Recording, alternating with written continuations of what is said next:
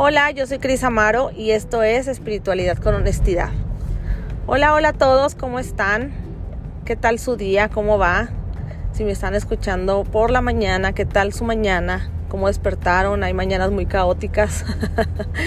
y quien tiene hijos pequeños, eh, pues son bastante seguidos, ¿no? Es, es como, ay Dios, y luego dejas a los hijos a la escuela y es un gran respiro o al menos para mí sí lo es. y bueno, pues hoy les traigo un tema muy interesante y es acerca del valor. Y no del valor mm, de valentía, sino del valor interno. Y es em, pues cuestionarnos qué te hace a ti valer. Y no sé si en algún momento lo han hecho o se lo han cuestionado. Y si no, es un buen momento. Como siempre, yo los invito a indagar en sus pensamientos y con este tema pasado que fue de, acerca de las creencias, de qué tan libre te sientes de tus propias creencias, pues va a seguir siempre, ¿eh? porque siempre eh, en el caminar durante estas pláticas siempre los voy a invitar a cuestionarse sus creencias.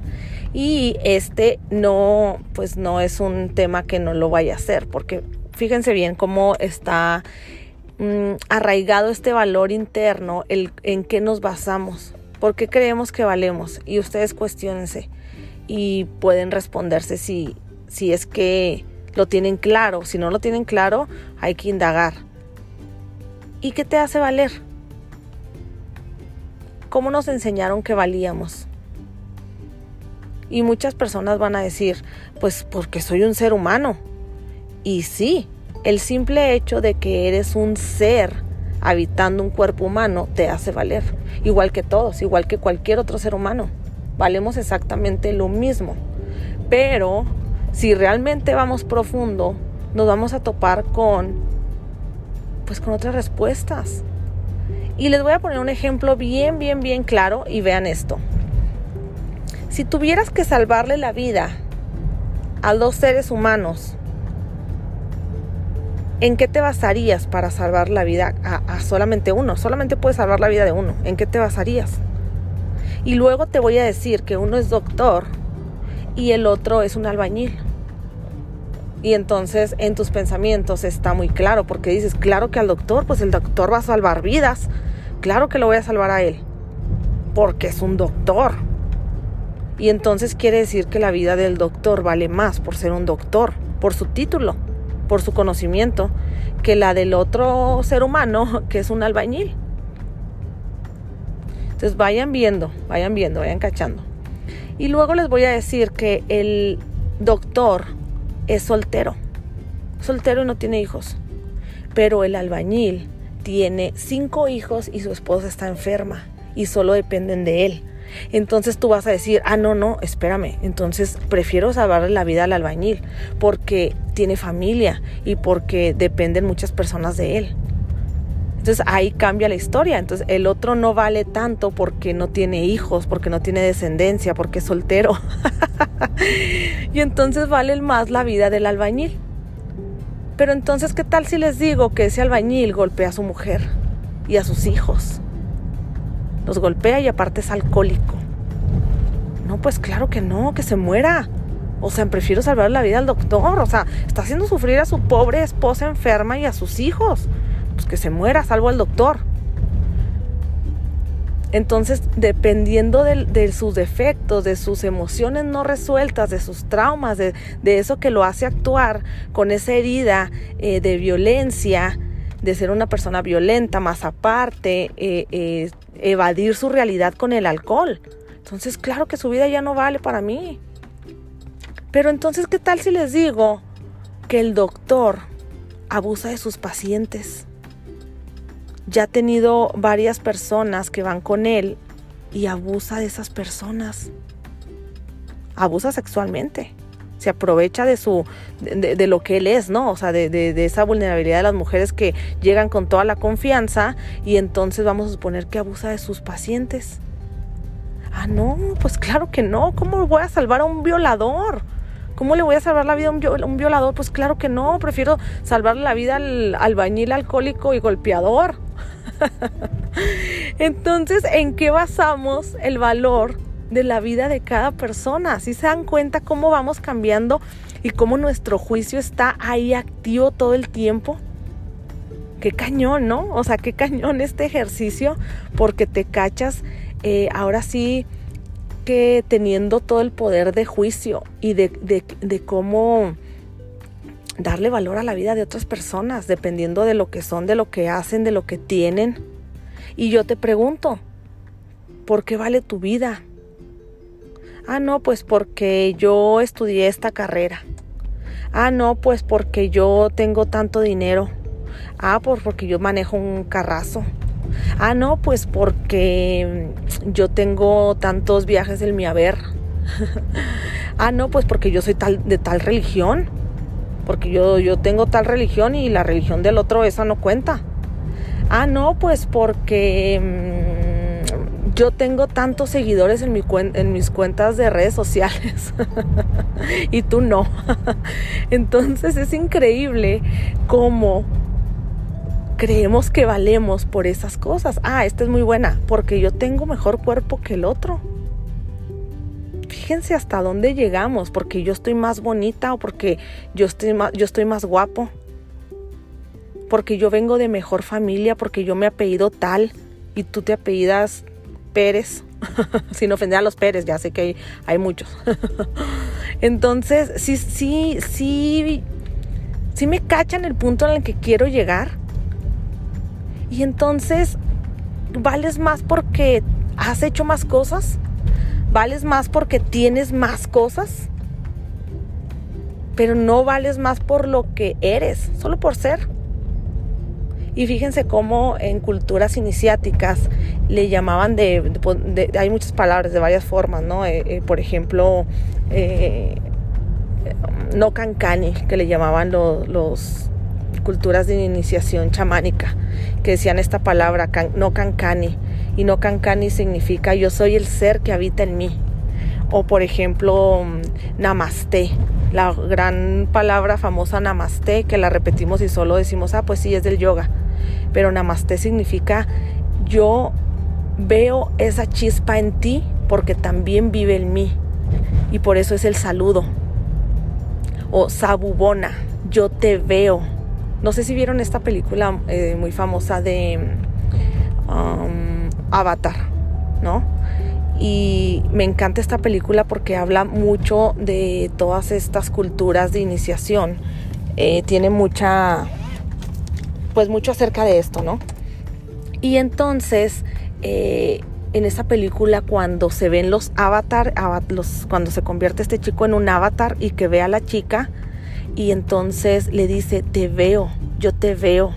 Y no se referían a te estoy viendo ah, físicamente, sino estoy viendo tu alma. Y entonces, qué padrísimo que en algún momento de la vida nosotros nos viéramos como almas y como, como esas almas que están viviendo una experiencia en un cuerpo humano y que cada quien eligió su experiencia distinta, a lo mejor yo en esta vida elegí ser Cristina, que, que soy estilista, que tengo tres hijos, eh, que me casé, que aparte mi esposo tiene otro hijo, entonces me tocó esta situación y bla, bla, bla, bla, bla, bla, bla, no toda mi historia. Y mis papás, y, ah, y además elegí venir con otros dos porque soy triata, ta, ta, ta. Y a lo mejor la de la otra persona que está enseguida de mí eligió a lo mejor ser una niña abandonada, eh, que su padre se muriera, entonces pues abandonada de papá y luego eh, con una mamá que la abandonaba porque se iba a trabajar también y entonces también eligió que tener un esposo violento y entonces ta ta ta ta ta, ¿no? Y así, cada historia tiene unos rasgos distintos y cada quien eligió su propia historia para evolucionar y para aprender, que es algo que no nos ha quedado muy claro y que seguimos como en esta queja y en esta víctima, sin hacernos responsables de nuestras propias decisiones que nuestra alma eligió. Obviamente, a lo mejor en el inconsciente está y en tu consciente pues solo estás quejándote de tu realidad, ¿no? ¿Por qué no valgo más? ¿Por qué no tengo más? ¿Por qué yo no puedo hacer la tal cosa que hace el otro? Y entonces dejamos de vernos como almas y teniendo esta, este amor y esta compasión. Esta parte en donde los científicos, grandes científicos como Einstein, eh, decía que todos somos uno. Pues dice eh, Juan Lucas Martín que no habla de una parte romántica donde, ay, sí, qué bonito, todos somos uno, sino realmente porque todos estamos conectados, todos estamos bajo este campo de energía.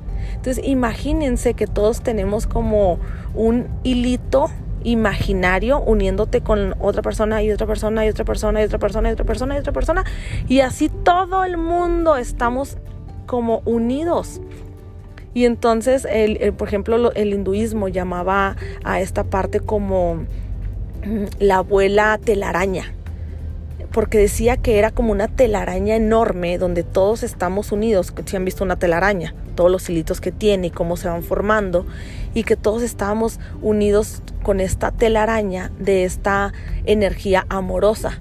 Y qué más amorosa que una abuela. Entonces por eso le llamaban la abuela telaraña. Y, todas las culturas, me pudiera eh, mencionar bastantes, porque todas hablan de esta unión que tenemos de energía. Y entonces, ¿por qué vales más que otros? ¿Por qué ves a las personas por em, debajo de tu hombro? Porque no tienen lo que tú tienes, porque no manejan el carro que tú tienes, porque no tienen el título que tú tienes. Fíjense cómo somos, cáchense. Y entonces, bueno, les voy a platicar una historia personal eh, en donde a mí me pasó esto muy, muy cañón y, es cuestión de mi familia y es cuestión de cómo son las creencias de mi familia. Eh, yo les platico que yo vengo de una eh, familia donde son puros abogados o doctores. Si no elegiste ser abogado, elegiste ser doctor y, del lado de, la parte, mm, este, perdón, materna, ¿no? De mi lado materno doctores, abogados y un dentista, que también es doctor. Entonces, el, imagínense cómo se pusieron mis papás el día que yo les dije que yo quería ser estilista. claro que no, mijita, estudia otra cosa, eso agárralo de hobby. ¿Cómo vas a estudiar estilismo? Y fíjense cómo antes ha, cambiado ya, eh, este, gracias a la industria tan fuerte que, que se ha hecho con esto del estilismo ha cambiado bastante, pero antes las estilistas eran mamás solteras o eran eh, esas, esas personas que ya no tenían eh, pues la facilidad de estudiar, ¿no? Entonces era de que pues no, ya no estudié nada, bueno, pues entonces estilista, ¿no? Para que de perdida hagas algo. Era como muy menos, menospreciado. Entonces imagínense que yo fui la niña que siempre estuve, eh, pues me encantaba todo esto me encantaba peinar a la gente. Yo siempre andaba bien despeinada y bien roñosa, pero todas mis amigas siempre andaban bien cookies. Y siempre eh, me acuerdo mucho en la secundaria. En la secundaria tenía una fila de niñas porque yo les cortaba el cabello. Entonces se corría la voz que en el salón tal había una niña que te cortaba capas. Y con las tijeras barrilito, ¿eh? O sea, yo no sé cómo ni una mamá se quejó nunca, o sea, le dijeron a mi mamá, señora, venga a la dirección, su hija está castigada. No, nunca hubo nada así. yo creo que desde entonces tenía mi talento, ¿eh? y entonces, bueno, el punto es que cuando ya le digo a mi mamá que quiero ser estilista, me dice que claro que no. ¿Cómo es posible que quiera ser estilista, que estudie otra cosa? Ay, mijita, ¿cómo crees? Eso agárralo de hobby, pero pues algo que tengas un título porque ese, el, eh, entre líneas, chequen esto, pues el ser estilista no vale, pues ¿cómo va a valer? Bueno, pues entonces, muy obediente, yo ahí voy a elegir, ¿qué creen que elegí? Pues si en la mayoría de mi familia son abogados o doctores, claro que no, yo veo sangre y me desmayo, adiós, entonces pues abogada, abogada, pues me voy a meter a estudiar abogacía. Al cabo que seguro cuando salga, pues ya tengo trabajo seguro, pues con tanto abogado en mi familia. Y entonces estuve un año en derecho, lo cual mm, para nadísima me hacía feliz, o sea, no, no, no, o sea, fue un año de, de, verdad que yo dije, no es lo mío. Y entonces vuelvo a agarrar valor, hablo con mis papás y les digo, no quiero estudiar para abogada, no quiero esto, quiero ser estilista. Y entonces, no, no, no, no, no, bueno, abogada no, estudio otra carrera. Bueno, pues ahí está Cristina estudiando negocios internacionales. Duré también como seis meses, también vais. Y otra vez me vuelvo a agarrar de valor mamá, es que quiero ser estilista. Bueno, pues yo creo que ya vieron que no se me iba a ir de la cabeza y que solamente estaba perdiendo tiempo y aparte desperdiciando dinero, ¿no? Porque pues obviamente se estaban pagando colegiaturas, inscripciones y demás. Ok, entonces estudia en un lugar, fíjense también ahí donde, cómo está entre líneas, chéquense. ¿eh? estudia en un lugar donde sí te cuente como, como más carrera, no como un curso de seis meses, que es lo que hay aquí en Chihuahua, en mi ciudad. Solamente hay cursos de seis meses para estilismo y entonces ¿cómo? Pues no estudia en donde pues, te valga más. Porque aquí en tu pichi rancho no vale ese cursillo pedorro de seis meses, ¿no? O sea, entre líneas. entonces, bueno, pues me fui a estudiar al Paso, Texas ahora sí como dicen, pues allá en el, allá en el Chuco, ¿no? allá donde sí cuentan más las cosas, porque aquí en México no. Entonces me fui a estudiar al Paso, que está aquí pegado, y, y ahí estudié estilismo. Entonces, bueno, el caso es que para no hacerse las más largas, bueno, pues yo soy tan feliz con lo que hago. Tengo mi salón de belleza eh, ya hace algunos años, 10 para ser exacta. Y ahorita le digo a mi mamá, Imagínate todo lo que gastaría si yo no fuera estilista, porque aparte vengo de familia de gente muy canosa, entonces, a ver, ¿ah? Y el punto aquí es, ya después platicaré más de mi historia y el por qué un estilista está hablando de espiritualidad. Ese, ese tema también está muy cañón, porque fíjense cómo en su prejuicio personal, no todos, pero hay gente que va a decir, ¿y está aquí? ¿Por qué? Pues ni es, ni es psicóloga ni es terapeuta. como un estilista va a estar hablando y dándome consejos de espiritualidad? Pues eso no, no, ella no vale para hacer eso. Sí, sí, sí van cachando todo esto, el cómo hacemos que la persona valga. ¡Wow! A mí, para mí fue un, en serio, cuando yo empecé a descubrir todo esto, ahora sí que me explotó la cabeza.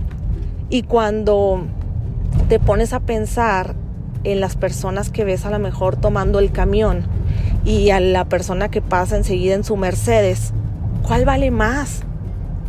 ¿A cuál le salvarías la vida? Hagan ese ejercicio que les puse al principio. Cuando veas a, personas que para tu prejuicio no valen nada, o no valen lo que tú vales, o no valen lo que tú, a la persona que tú admiras, versus la persona eh, que ayuda en tu casa, ¿a quién le salvarías la vida? Porque una vale más que la otra. Ah, pues porque una le va a dejar más cosas al mundo. ¿Y tú cómo sabes? ¿Tú cómo sabes si esa persona famosa está haciendo más daño que la persona que limpia en tu casa? Que a lo mejor hace un buen ejemplo para sus hijos porque es trabajadora. Entonces no sabes, porque ahora sí que, como les dije en el episodio pasado, uno enjuicia y uno es capaz de juzgar tan duro dependiendo de su sistema de creencias de lo que le dijeron en su casa que era valer. Entonces estaría muy padre que hicieran ese ejercicio, estaría muy padre que, que vieran el por qué tú vales, cuál es tu valor. Está como para pensarse bien cañón, qué es lo que te hace valer. Y a lo mejor va a haber personas que pues que contamos con un ego muy desarrollado, porque yo puedo yo les puedo decir, yo tengo un ego cañón, ¿eh? A mí me ha costado bastante eh, ahora sí que domarlo, a silenciarlo y que la mayoría de las veces el alma sea quien quien me dicte, quien quien a quien yo escuche más que a mi ego, porque hay muchas sombras dentro de nosotros, muchas. Y así como el ego te puede jugar una parte soberbia en donde tú digas, valgo un chorro porque yo hago y esto y lo otro y miles de cualidades. Hay otras personas que el ego les puede jugar contrariamente y decir, no es que yo no valgo nada, es que yo no valgo igual que esa otra persona que tiene tantos seguidores en sus redes sociales. Ve, a mí me siguen nomás, no sé, 300 personas, 200. Y esa persona tiene millones de seguidores. Yo no valgo nada. Imagínense ahorita y sobre todo a los chavitos, a, los adolescentes, cómo esto les está marcando tanto su vida. Gracias a Dios yo crecí en una época donde no había redes sociales o había este, muy pocas y no eran como ahorita. Y ahorita, de verdad, o sea, yo escucho a mis sobrinos diciendo, ¡Oh! mira cuántas personas vieron mi TikTok. Y yo, no manches, o sea, en lo que se fijan ahorita. Y escuché una, una estadística bien cañona. Eh, hace poco que tomé un, un, taller de amor propio y entonces decía esta chica que lo estaba dando que nueve de cada diez niñas, fíjense el grado, nueve de cada diez niñas piensan que no se ven bonitas tomándose una foto sin filtro. O sea, nueve de cada niñas. Y ella decía, más o menos como de 15 a 18 años, ¿no? De 15 a 18 años donde tú las ves con la piel más tersa que una pompi. Entonces digo, uh, que le dejan a uno. si ellas piensan que no se ven una foto sin filtro, imagínense las ya más grandes. Uno como, como ya adulto, que ya te quieres arreglar ahí la ruguita. Entonces no vales, no eres, porque no eres bonita. ¿Cómo, ¿Cómo te vas a tomar una foto sin filtro? Y ahí está otra vez el valor que nos damos. ¿Y qué tal si es una niña que no nació agraciada? A lo mejor ella tenía que experimentar ser una niña pues no muy agraciada físicamente a, la percepción de la mayoría de la gente, ¿verdad? Del, colectivo, porque yo pienso que todas las, las, personas, todas las mujeres, todos los hombres son bellos y bellas, a su manera, a su forma. Pero fíjense cómo, cómo tenemos un estereotipo, obviamente, de belleza. Y entonces, ¿qué tal si esa persona eligió no venir bonita a este mundo para experimentar ese amor propio verdadero? para tener que indagar en su historia de vida y tener que descubrirse y amarse así. Porque si no hubiera nacido eh, feita, digámoslo así, y estoy haciendo feita entre comillas, nomás que no me ven, este, si no hubiera nacido feita, entonces no sería tan fácil experimentar ese amor propio, porque entonces a lo mejor le ganaría el ego si hubiera nacido bien hermosa, ¿no? Entonces, bueno, el punto es, pregúntense qué te hace valer a ti como un ser humano, por qué vales. Y normalmente va a ser por lo que tienes o por lo que haces y no por lo que eres. Y qué tan, qué tan cañón está eso, ¿no? Cuando empecemos a vernos a todos los seres humanos como almas y tengamos esta compasión por la vida de cada una de ellas, sea el doctor violador o sea el albañil alcohólico que golpea a sus hijos, todos somos almas viviendo una experiencia y cada quien eligió para trascender. Y hasta esa persona, esa mujer golpeada o esa mujer abusada, también eligió esa experiencia para trascender algo. Y es bien duro de, creer, bien duro. Y voy a tener yo creo que otro tema acerca de esto porque es muy profundo y me gustaría profundizar bastante en estos temas y que, y que no se quede como tan, tan en el aire, ¿no? Bueno, ya me dijo mi hermana que no esté diciendo eso. Que no diga, va a ser en otro tema porque dice, no manches, me quedo picada y cuándo lo vas a decir. ya no voy a hacer eso. Se me fa, lo siento. Muchas gracias por escucharme, muchas gracias a todos. Siguen, siguen, eh, ahora sí que, que, aquí en mi, en mi plataforma donde subo los, los podcasts eh, son los que me dicen las personas que me están escuchando. Y pues ha sido una, un porcentaje bastante grande y aparte recurrente. Quiere decir que les ha gustado. Muchas gracias, de verdad. Me encanta que estén resonando con la información que tiene que darles esta estilista hablando de espiritualidad. Y luego les voy a platicar ese tema también. Ya, ya, pues ya, ya me voy. les mando un beso. Bye bye.